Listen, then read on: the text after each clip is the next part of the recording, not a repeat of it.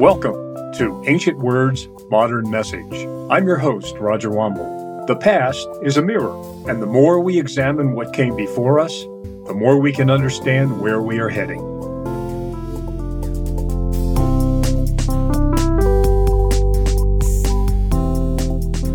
In this latest episode of Ancient Words, Modern Message, Roger Wambold introduces a new series of studies from the book of Zechariah entitled Promises Made, Promises Kept, focusing on chapters 7 through 11 of this amazing piece of Old Testament literature. Join us as we consider the prophet's challenge to his fellow Jews and to us, as through him God points to the serious results of spiritual amnesia.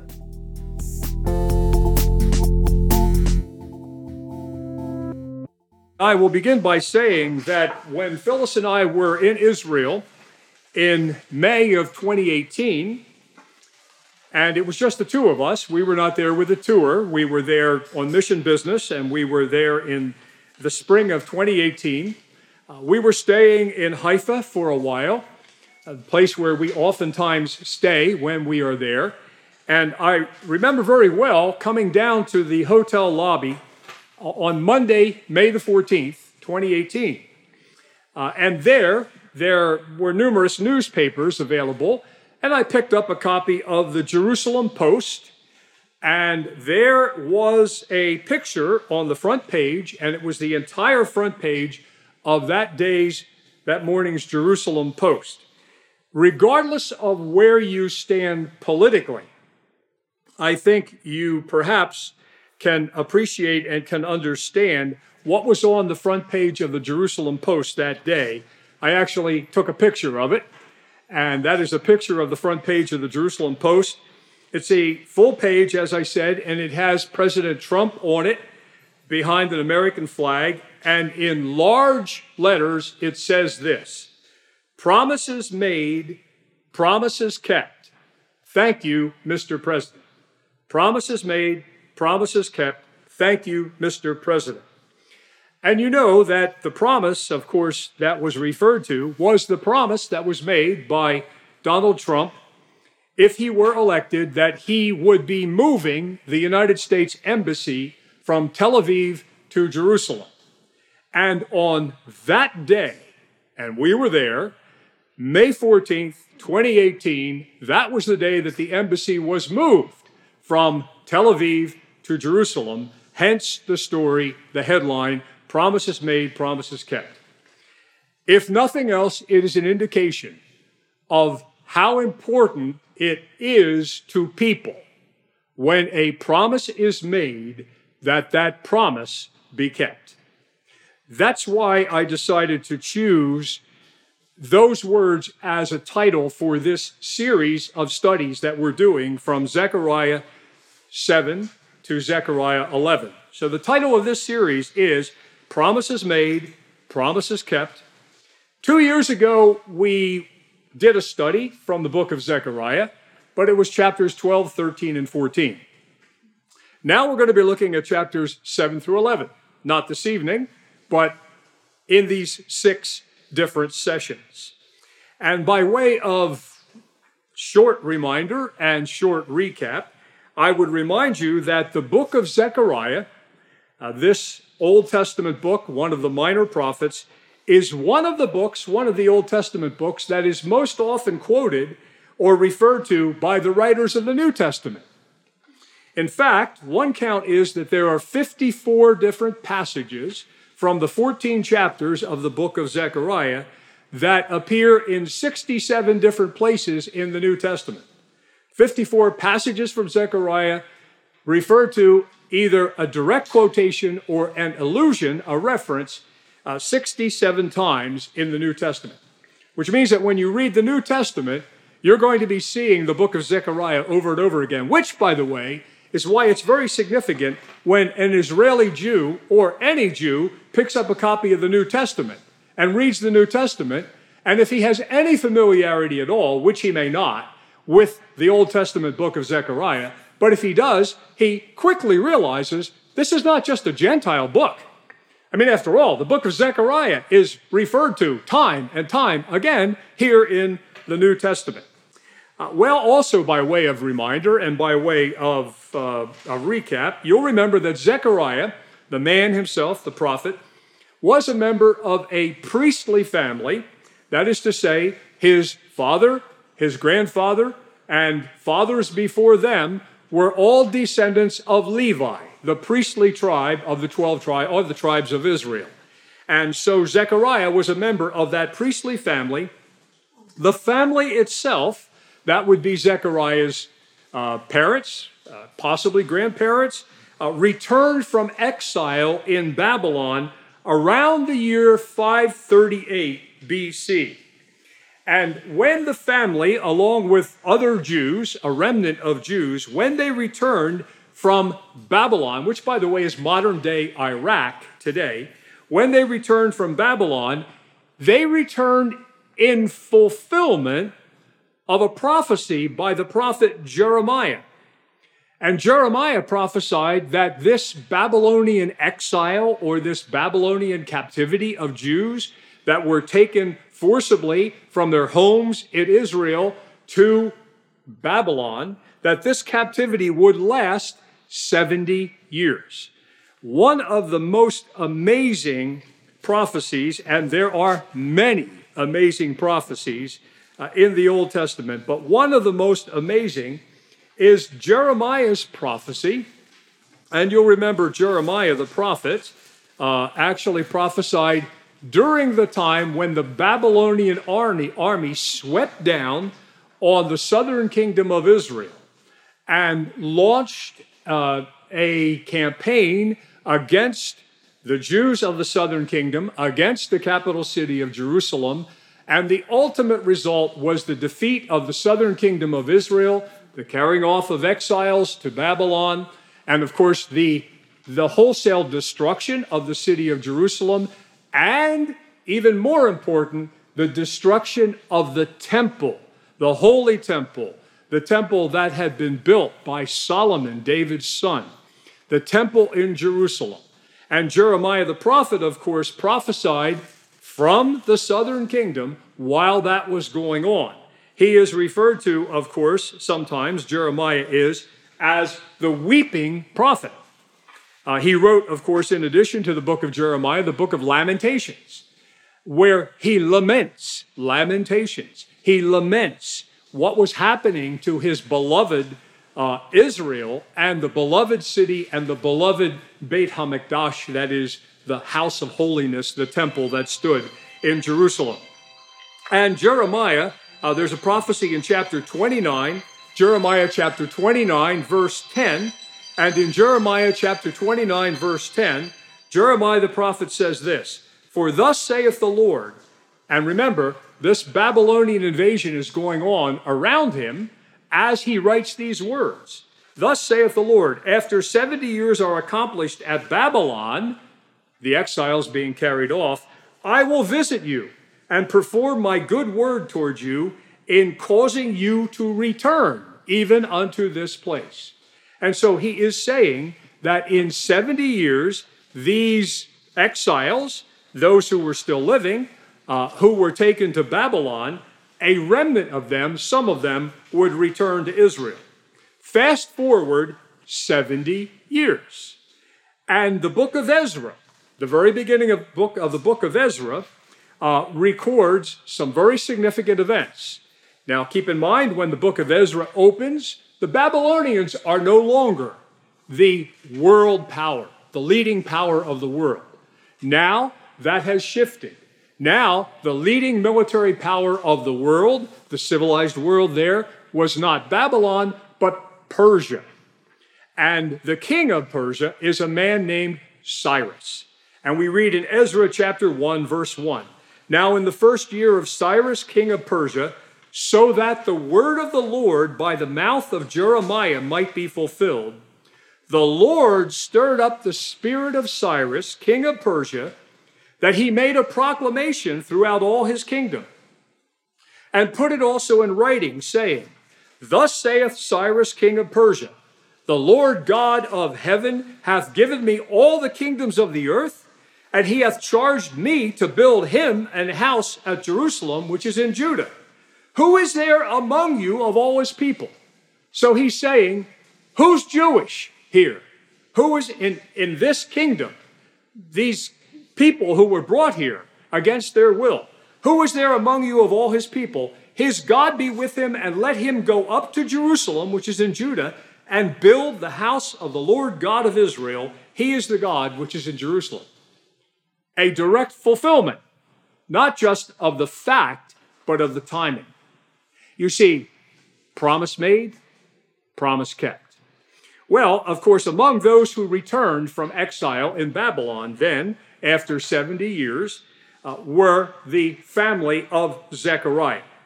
And so you have Zechariah's family returning. Most likely, Zechariah was born in Babylon and he was brought by his parents back to Israel. We don't know exactly how old he was. We do know, uh, though, that the name of the prophet Zechariah is significant. Literally in Hebrew, it means Jehovah remembers. Jehovah remembers. Remembers what? Remembers his promises and remembers that he's promised something and everything that he's promised, he will do. Promises made, promises kept. A contemporary of Zechariah the prophet was Haggai. And you'll remember way back at some point in time with Schmooze, we studied the book of Haggai. And Haggai and Zechariah together arrived at a period of time when the temple, the rebuilding of the temple, had been begun, and that was around 538 BC. And this remnant of Jews who returned from Babylon began work on the temple, but there was a lot of opposition, and there was a, an extended period of time when there was a cessation of activity of building. And along comes Haggai specifically. And you read the book of Haggai, and you have Haggai saying to the Jews who have now gotten pretty comfortable back in their homeland they came back to rebuild the temple, but there was a lot of opposition. And so they decided, we'll put that off for a little while. For now, let's build a nice rancher on this little piece of property we have. Three bedrooms, two bathrooms, maybe a sunroom. And so they have this lovely house, and the house of the Lord is still lying in ruins in Jerusalem.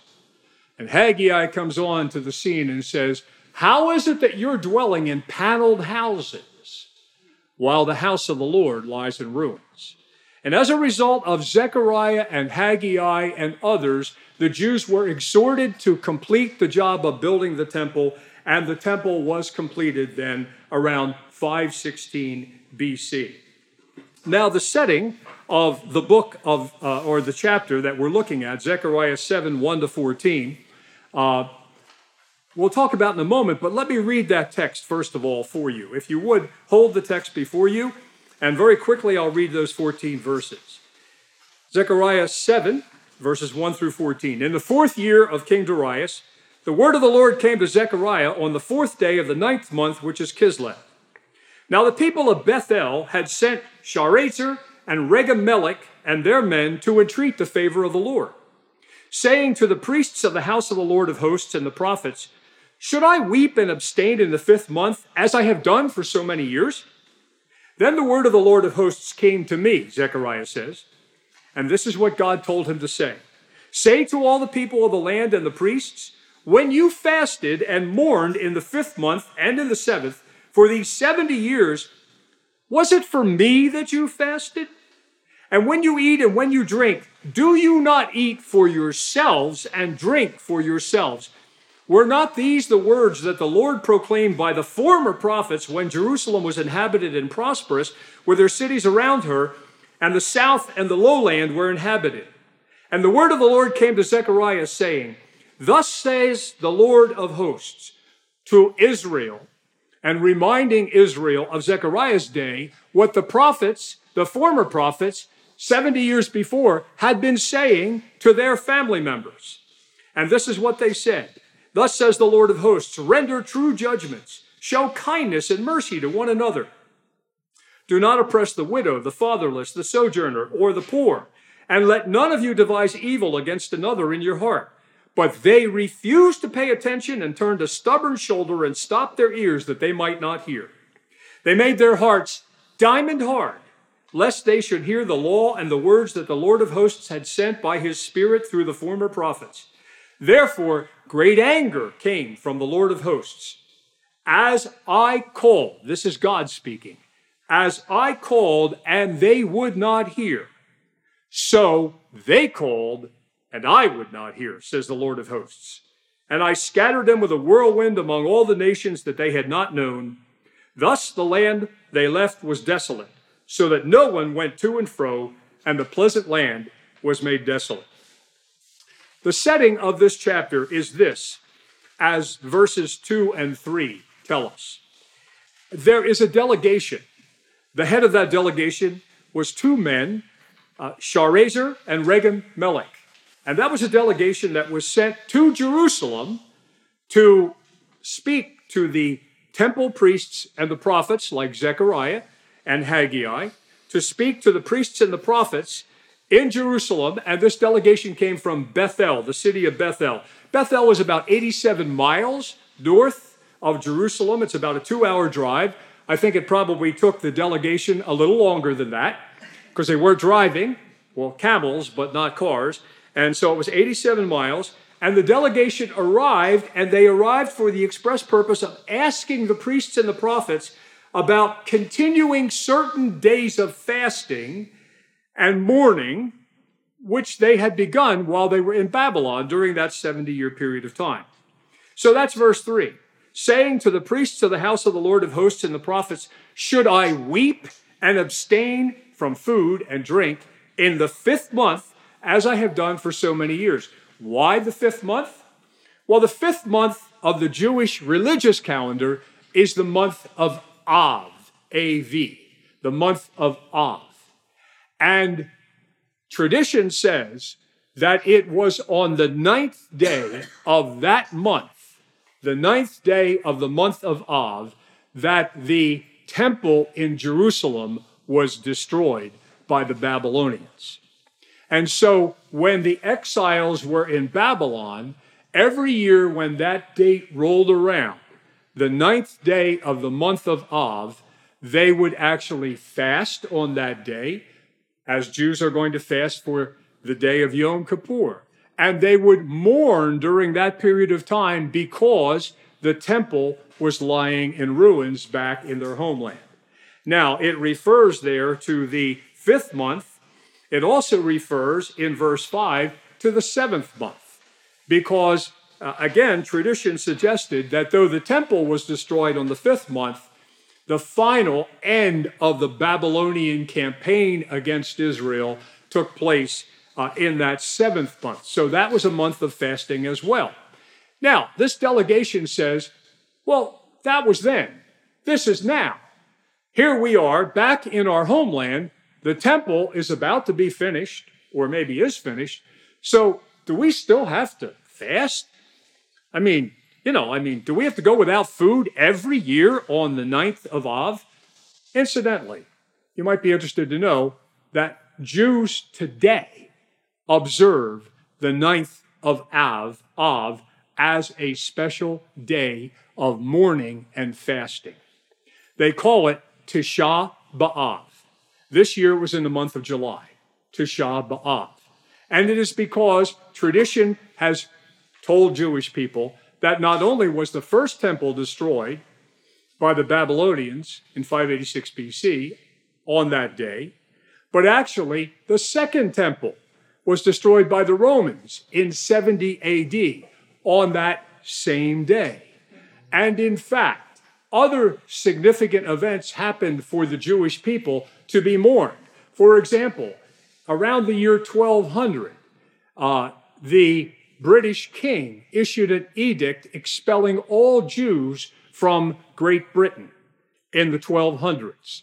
200 years later, 1492, on the 9th of Av, tradition says that Ferdinand and Isabella issued a proclamation in Spain expelling all Jews, from Spain.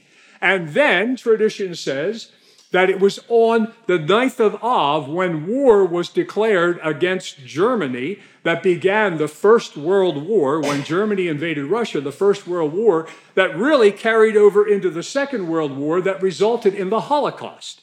So to this day, Jews are mourning on the ninth day of the fifth month. But these Jews come and say, Can we stop now?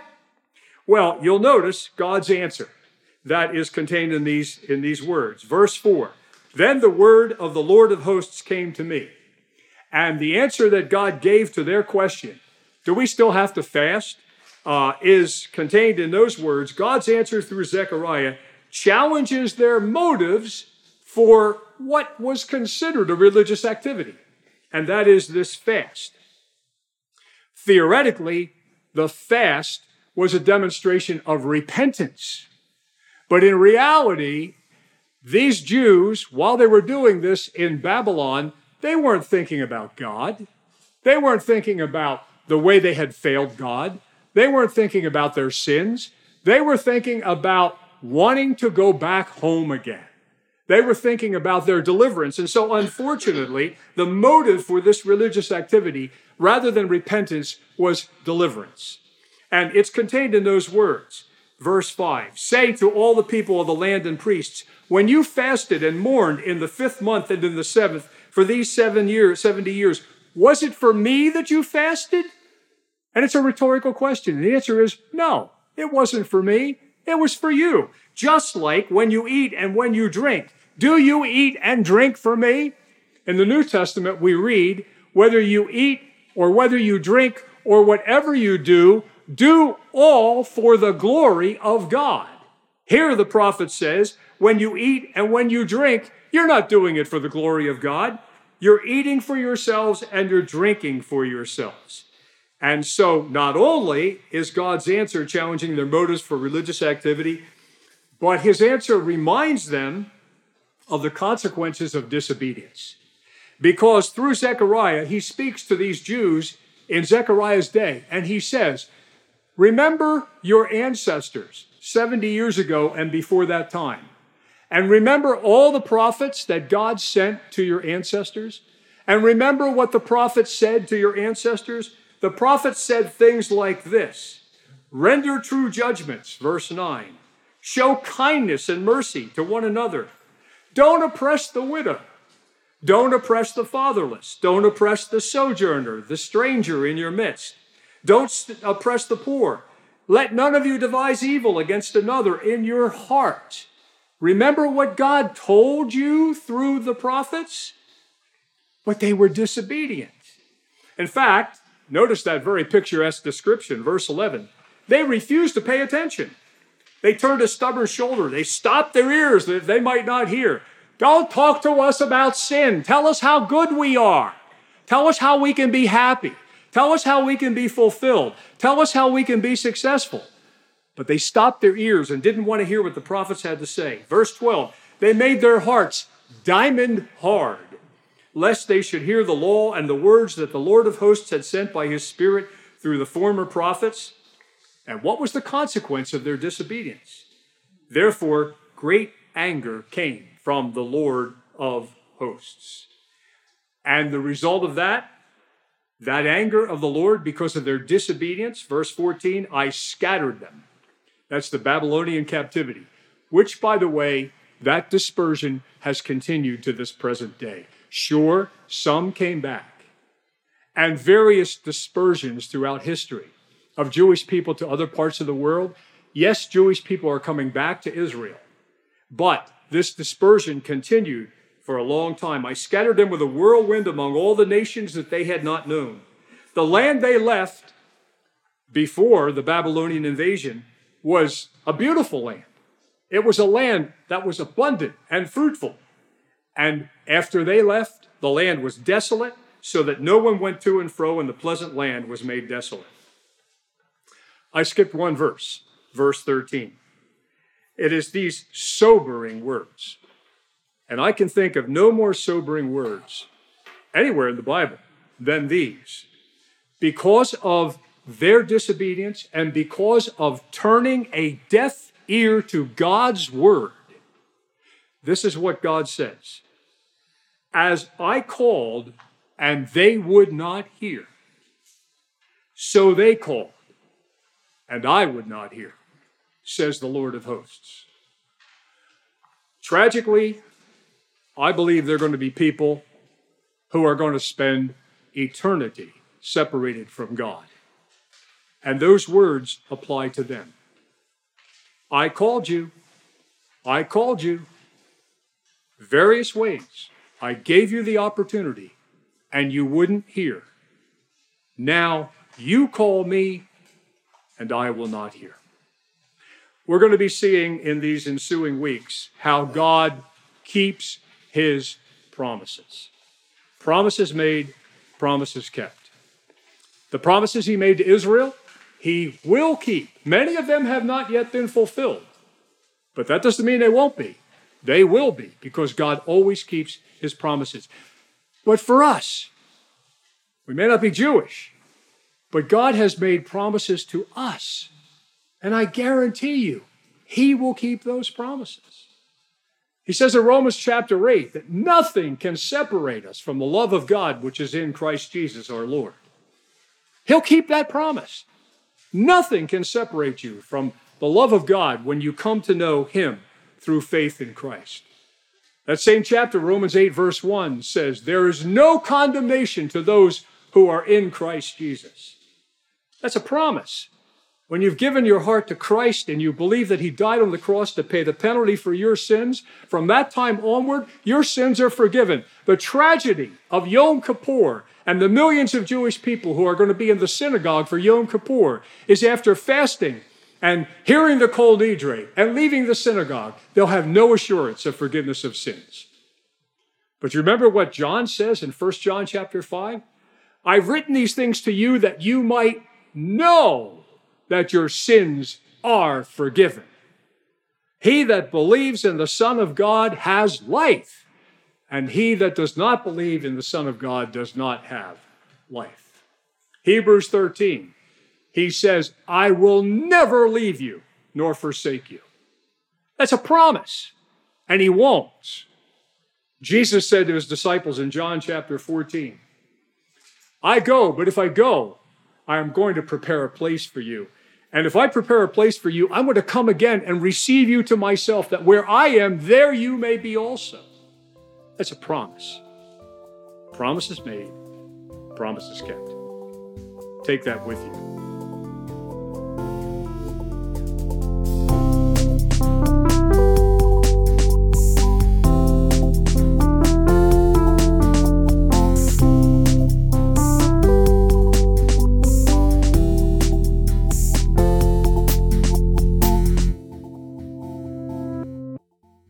Thanks for listening to Ancient Words Modern Message. You can expect a new episode every other Monday, so please join us again.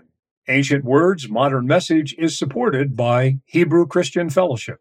To learn more about our ministry or to ask a question, contact us at hcfellowship4819 at gmail.com. If you know someone who might be interested in this teaching, please share it with them. And please consider leaving a review of what you've heard on Apple Podcast. Your input helps us make our program even better and reach new listeners. All you have to do is open up the podcast app on your phone, look for Ancient Words, Modern Message, scroll down until you see Write a Review, and tell us what you think. Ancient Words Modern Message is produced by Studio D Podcast Production.